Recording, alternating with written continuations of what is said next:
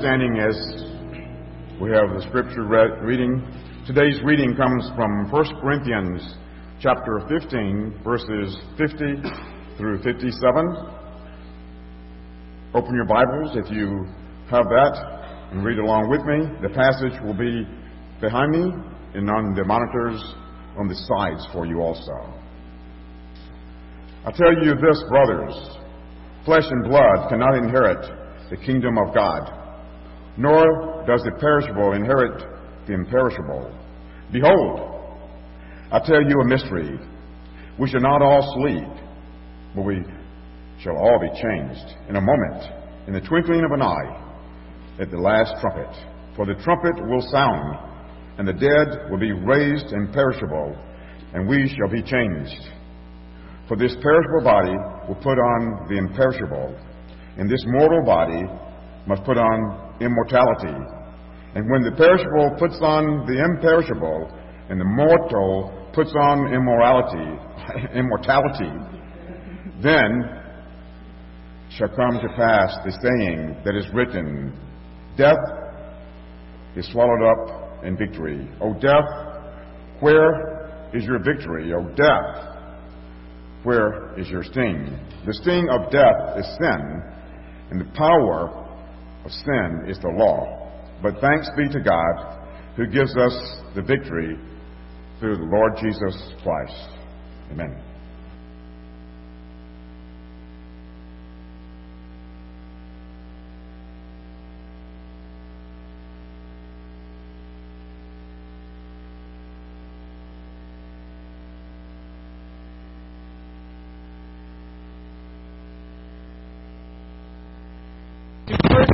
Corinthians chapter 15.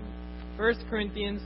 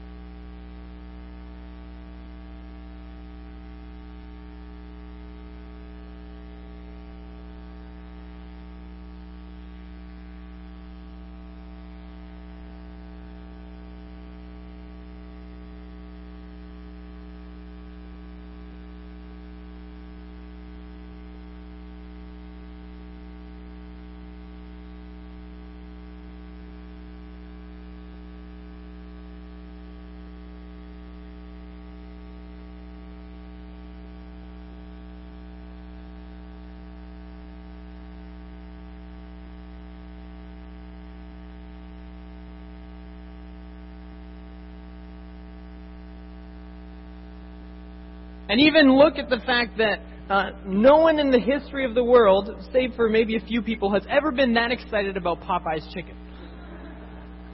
Which begs the question why are they so excited? Okay, there's some divisiveness here, but okay. Why would anyone be so excited that they would take a selfie of Popeye's chicken? Well, in Japan, it's different. You can't get Popeyes or American fast food. So it was a great excitement when one of us, uh, me or my two younger brothers, would play a sport because our sports league played against American based teams. And you guessed it, the only place you could get Popeye's chicken, real fried chicken like you could get here, is on the American basis. And so they are not actually that uncommon. Our school kind of had a market was going. When you knew someone had a soccer game or a volleyball game, uh, people would come to you and be like, "Hey, can I give you five bucks and you can bring me back Taco Bell?" Or, or they would be like, your your mom would send you with like twenty bucks so you could buy four Subway sandwiches. I remember thinking Subway was like the most delicious, best thing in the world. Sarah's making a like sticking out tongue face right now because it doesn't make any sense. Why would anyone long for this stuff? I even remember uh, playing one soccer game, and we were getting so exhausted, uh, and one of the uh, players on the team suddenly yelled out, Popeyes! And then another guy, when he was getting ready to kick the ball, yelled, Taco Bell!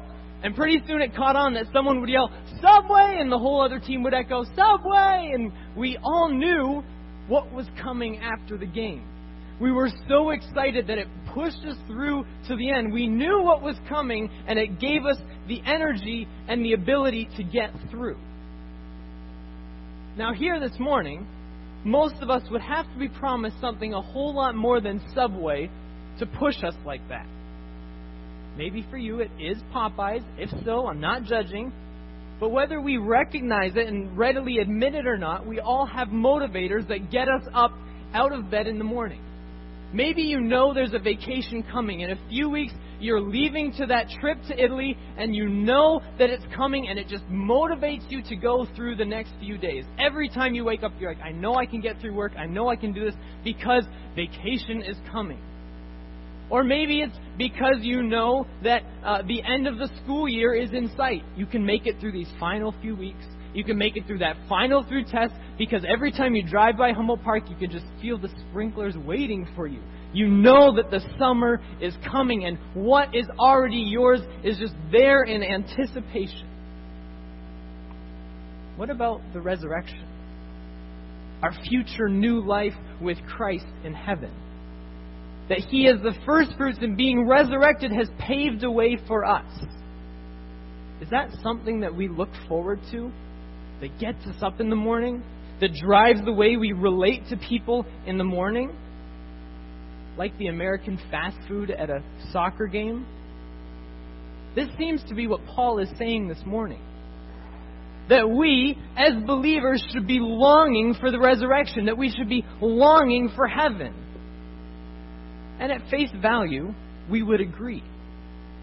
If you've been around church at all, you would say, yeah, that's something that we talk about a lot. But if we step back and ask ourselves, when it comes to putting this into practice, putting our time, our money, and effort where our mouth is, most of us, myself included, would have to admit that we have a hard time with it. Our lives do not reflect a longing for the resurrection. And that's why I believe that this statement has lost its potency, its radicalness. But why?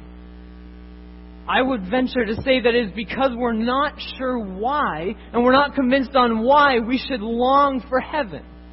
We look at the resurrection of Christ and the promise of our new life, and belief is good. We can believe the idea and we can get behind it, but it's not enough to motivate us through our everyday our thinking on this conversation on this in this matter is not such that we get built up with passion and anxious for the day when we will begin eternity that it moves us into action. And yet, this is what Paul seems to say. So we have to ask ourselves this morning why would we long for heaven? So, as we seek to answer this question this morning, I want to go through this passage, and we're going to begin in chapter 15, verse 35. But someone will ask, How are the dead raised? With what kind of body do they come? You foolish person, what you sow does not come to life until it dies. And what you sow is not the body that is to be, but a bare kernel, perhaps of wheat or some other kind of grain. But God gives it a body as He has chosen, and to each kind of seed its own body. For not all flesh is the same, but there is one kind for humans, another kind for animals, another for birds, another for fish. There are heavenly bodies and earthly bodies. But the glory of the heavenly is one kind, the glory of the earthly is another. There is one glory of the sun, another glory of the moon, and another glory of the stars, for star differs from star in glory. So it is with the resurrection of the dead. What is sown is perishable, what is raised is imperishable.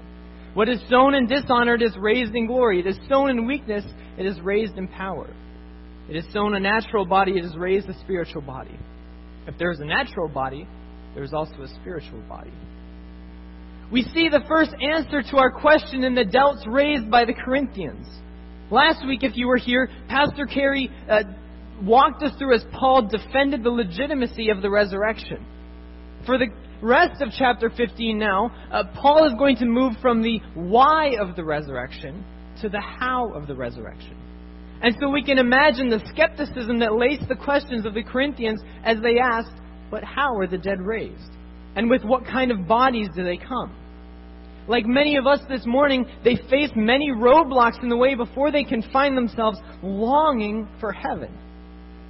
But Paul, in this first point, takes these cynical questions and uses them to explain that we long for heaven because there we will be transformed.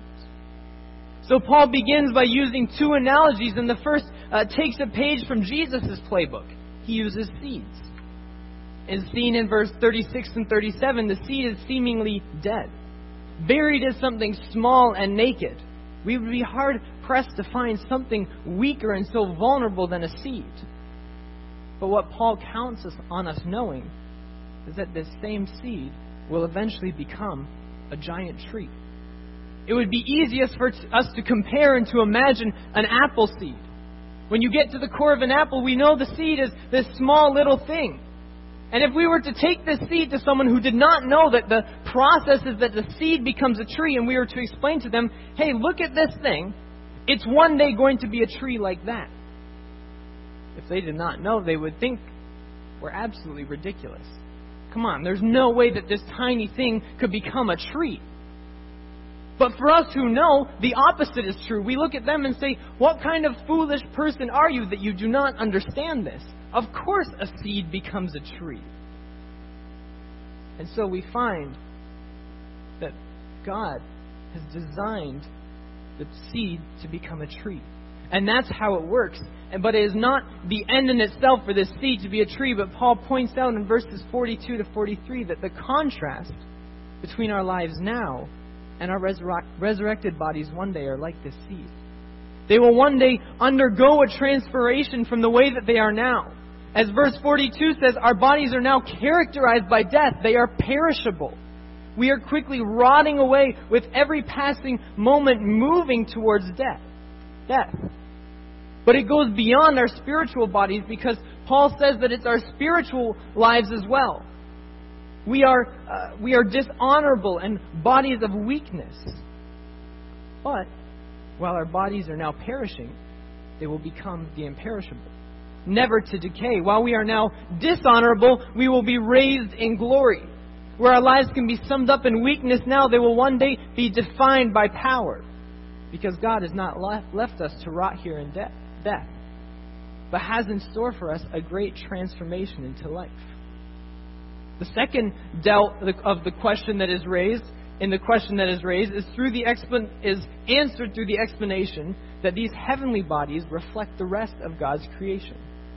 Paul again exposes the foolishness of their question, reminding them of something else in creation that they take for granted as truth. There are different kinds of flesh in this world. There is one for humans, one for animals, one for birds, one for fish. Paul suddenly nods back to the whole created order, the creation story in the beginning of Genesis, that God created them each uniquely. And Paul's point here is that the resurrection reflects the same thing that has already been going on. God also uniquely created a resurrected body. Just as the sun, moon, and stars each serve a unique function to suit their unique purpose. The sun shines brighter to give light in the day. The moon differs from the stars because God has designed it that way. Paul is practically shouting to us look around you. I've designed everything to point to the same reality that is true of the resurrection. So it should not be a surprise to us that God has already created a unique resurrected body.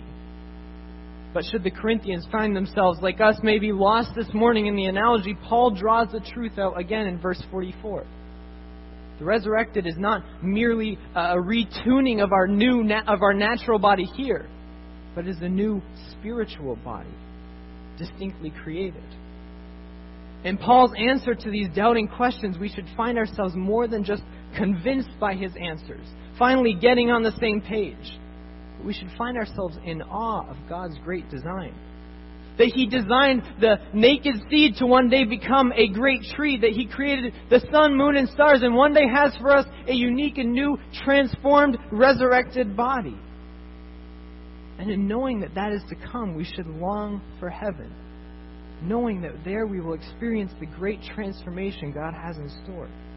that we'll leave behind, behind these earthly, perishable bodies and we'll inherit new ones, specifically designed by God. These two contrasting bodies also give us our second reason for why we would long for heaven as we look now at verses 45 through 49. Thus it is written The first man, Adam, became a living being. The last Adam became a life giving spirit. But it is not the spiritual that is first, but the natural, and then the spiritual. The first man was from the earth, a man of dust. The second man is from heaven. As the man, as was the man of dust, so also are those who are of the dust. And as the, is the man of heaven, so also are those who are of heaven. Just as we have borne the image of the man of dust, we shall also bear the image of the man of heaven. Paul paints in these verses two contrasting figures that characterize the natural and the spiritual. The first, Adam, is, uh, is defined, as it says in Genesis 2 7, as being given breath and therefore being a living being. But he is the natural man, born of dust and characterized by it, perishing, weak, and dishonorable, as the previous verses stated. We are now characterized by Adam, the natural man. We are bearers of the image of, du- of the man of dust. And we might be tempted to think that this is all right that our life here is not that bad, that being a natural being is okay. But the reality is that with each passing moment, we are rotting, approaching death, because the natural only has one ending, and it is death. But it is there that we find our, in the broken natural man, our second reason that we long for heaven. Because as verse 46 says, it is not the spiritual that is first, but the natural, and then the spiritual.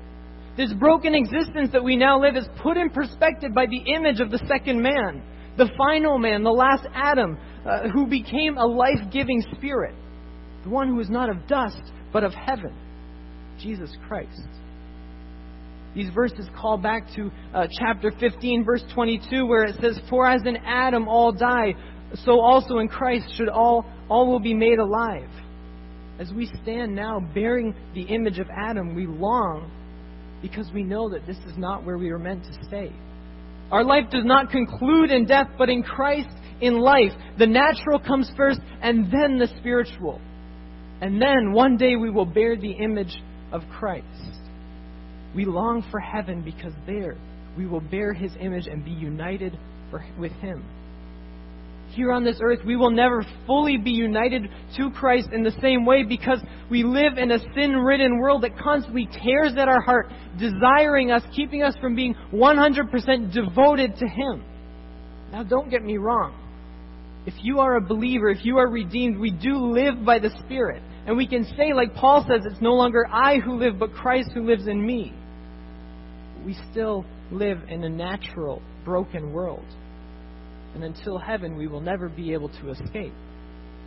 One commentator put it in perspective uh, for me, saying that even when we are pursuing Christ with all that we think we have, even if we feel like there's nothing us holding back, that we are uh, pursuing Him day in and day out, that is but a glimpse of what it will be like to be united with Christ one day. That we can't fully understand or know what it is like now. But in that, should cause longing to be united with Him. And I believe here that we must also examine our hearts, for eh, we know that for the Corinthians, they found themselves satisfied with the natural. We've seen throughout this book that they were distracted by other relationships and unwillingness to make sacrifices, and it all seemed to be about me here and now. I think part of the reason that we find ourselves not fully longing for heaven that we are so satisfied with this earth. We're too content here. We do, as the North American church, have it so extremely easy. There's no trials, no persecution. It's easy to live the Christian life. Everything seems good, just like the Corinthians. And so often we don't perceive a need for what's coming next. But we can't forget that our life now is characterized by death. There is no other ending, no, no matter how comfortable it gets. It is always going to end in death, but it is so that it might give way to life that we might one day be united with Christ. If we find ourselves not going through life longing for what we know is to come, we've not realized how this life pales in comparison to what is coming. We long for heaven because there we will be united with Christ. As we long for heaven, we see God's great design for our resurrected, transformed bodies. And as we long to be united with Christ, we also find one final reason why we should long for heaven in verses 50 through 57. So let's read them together. I tell you this, brothers. Flesh and blood cannot inherit the kingdom of God, nor does the perishable inherit the imperishable. Behold, I tell you a mystery. We shall not all sleep, but we shall all be changed. In a moment, in the twinkling of an eye at the last trumpet, for the trumpet will sound, and the dead will be raised imperishable, and we shall be changed. For this perishable body must put on the imperishable, and this mortal body must put on immortality. When the perishable puts on the imperishable, and the mortal puts on immortality, then shall come to pass the saying that is written Death is swallowed up in victory. O death, where is your victory? O death, where is your sting? The sting of death is sin, and the power of sin is the law. But thanks be to God who gives us the victory through our Lord Jesus Christ. Paul paints for us this great event. Flesh and blood cannot inherit the kingdom. We, right now, are made up of the wrong stuff. We, as natural beings, are unable to inherit the kingdom of God because of our perishable nature. Our bodies are marked for death. It is if we have come to a dead end and there is no way around the logical conclusion. We can't see above, we can't go below, we can't go around because we are made of death. And it's here as we stand defeated, waiting to perish, that in one instant God provides a solution, a mystery. Paul repeats himself, saying the same thing twice, saying it will happen in a moment, in the twinkling of an eye, so that we don't miss that this is in a very instant, the smallest measure of time possible. That in one instant we will be perishable, weak, and dishonorable, but in the very next, in less than the blink of an eye, at the time God chooses, everything will be different. You will no longer be standing anticipating death we will be standing inheriting life. The perishable will cease and give way to the imperishable, the immortal body uh, putting on immortality. The transformation in that instant will have taken place, and we will no longer be longing for heaven because our perishable bodies have been replaced. We will be united with Christ, with the throng of believers together, rejoicing in heaven, never again having to face death, to say another goodbye to cling and to hope that death does not take someone else. We will stop having to long for what is to come, and we will be celebrating what is here. And there we will be able to say, Oh, death, where is your victory? Death, where is your sting? We long for heaven because there God is victorious. We long for heaven because one day each one of us, as believers in Jesus Christ, will be a living demonstration that Jesus has defeated death. Our transformation will tell that death no longer rules. It no longer claims lives, but has been defeated and destroyed. It means we will no longer face the sting of death. Like Carrie talked about last week, now death is our enemy. We long for heaven because God's victory there means that the enemy is defeated. There we will not know what it is like now as we do to despise death. We won't need to be praying that God would choose in His will to keep and preserve someone's life because death will be gone. That won't be an option. Victory also means that the devil's attacks in the form of sin will also be defeated. We long for heaven's victory because the struggle against sin in this life is exhausting. We are in a constant battle, and everything that is going on in our world right now that grieves our hearts is as a result of sin. But victory over death also means victory over sin. So we long for heaven, knowing that there we find victory. I was studying this passage this week and I was struck by the fact that no matter how we talk about this, I could spend the most amount of time crafting what I think is the best words possible.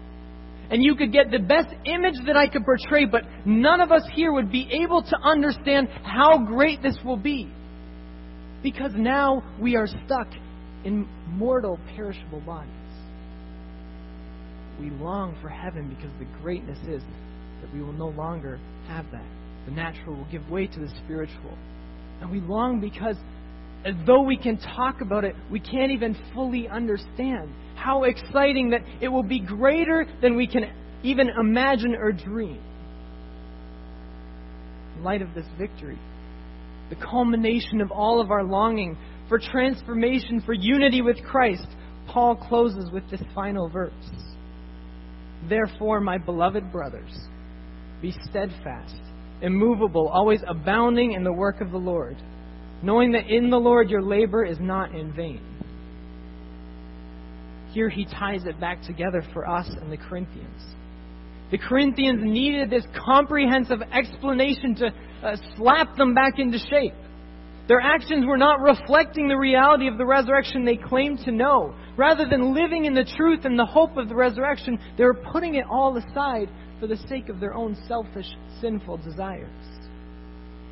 Hopefully, we this morning do not fall into the same foolishness.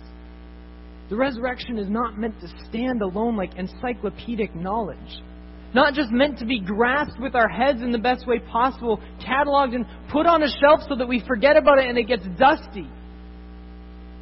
This is why Paul spends an entire chapter laying out the resurrection, its validity, and its meaning for us as believers. His defense and explanation is so that this might grip our hearts and move us to action. For it is when we long for heaven that we can effectively and rightly live here on this earth. As believers, we should constantly have a heavenly perspective. We should be longing, our, uh, longing for heaven, fixing our eyes upon it. But the danger is that we miss this last verse. That we are so trained on what is to come that we are unfaithful to what God has for us here and now. Thinking back to the soccer game I mentioned in the beginning, the prospect of the American food moved us to action. It didn't just cause us to sit there and do nothing until the end of the game. Our longing for heaven must be more than when we just than where we train our eyes. It needs to be where we put our step, how we live rightly in this world. To remain steadfast, immovable, and abounding in the work of the Lord. We are steadfast in this world as we work out our salvation day in and day out. Not ever shying or think we've gotten to a certain point that we stop growing as a believer. We remain faithful to what God has for us until the time when He does call us home. We are immovable as we hold to what we know is true, even in the face of the destructive opposition that faces us in every aspect of our lives today. We seek God's Word with perseverance to know what is right and wrong. Even as everything in this world would seek to realign and redefine morality, we hold to what we know what is true. We are immovable. And we abound in the work of the Lord as we serve this world to proclaim Christ's name in our every action. It's as we long for heaven that we can then effectively live on this earth. And this morning, I want us to go away thinking about this in practical ways. First, we must ask ourselves Am I longing for heaven? As I said before, this is something I find myself and found myself this week struggling with as I preached we can tend to be satisfied here. We can tend to be glad to be in this life and uh, going forth pursuing the things of this world. Our job's good. It's a good thing to uh, build up your family. You want to redo a, a part of your house so that it looks better. But in doing so, heaven and our final destination becomes a bit on the back burner. Look again at the truths of this passage and of this chapter. God has designed this great final chapter where we will be transformed and united with Christ, and we, God will be victorious over death. Let's not get stuck in this chapter thinking that this is the climax. It has not yet come. even the greatest intimacy with Christ we can imagine right now will pale in comparison. I think of it like a, menu at a restaurant where you sit down and they place before you the menu and you say, This is what you are going to be eating tonight. And if you're sitting there and if you're hungry, your uh, mouth starts to water, you become, become anxious, you're looking for the waiter to deliver that food because you know it's coming. This should be our mindset. That we have seen through God's Word the menu. And we know what is coming, and we are longing, our mouth is watering for what God has in store for us. Long for heaven. And there, in anticipation, knowing that it's coming soon. We also must not forget to be steadfast, immovable, and abounding in the Lord's work. As you look at these three actions, every single one takes a fixed desire. If our heart is not longing for heaven, we won't be able to be steadfast. There's so many things in our lives right now that could easily keep us from keeping our eyes fixed there and longing for what we know is to come. People jumping ship around us, telling you, don't worry about investing in that neighbor. Don't worry about pursuing after them, even if it gets rough. Don't keep pursuing that relationship. But we need to remain steadfast in what we know God has for us here on this earth. In today's world, it's becoming increasingly hard to be immovable, to stand firm where we are everything on every side would attack. But if our eyes are focused on heaven, not focused on anything else, it is in that that we can be like a pillar, stood still, not giving in to the pressures that come in our society in every single direction. Be immovable as your eyes are fixed on the Lord. And in that, abound in the Lord's work. We have not fixed our eyes so that we might give up on this world we pursue after what God would have for us as in the time that He has given us here on this earth. Work out your salvation. Do what you know He has called us to do. It's only when we long for heaven that we can do this. Paul closes this chapter, this final verse, saying, You know, knowing that in the Lord your labor is not in vain. We can do all of this because we know what's coming. So long for heaven. But don't let that longing stop you from doing what we are called to do on this earth. Let's pray.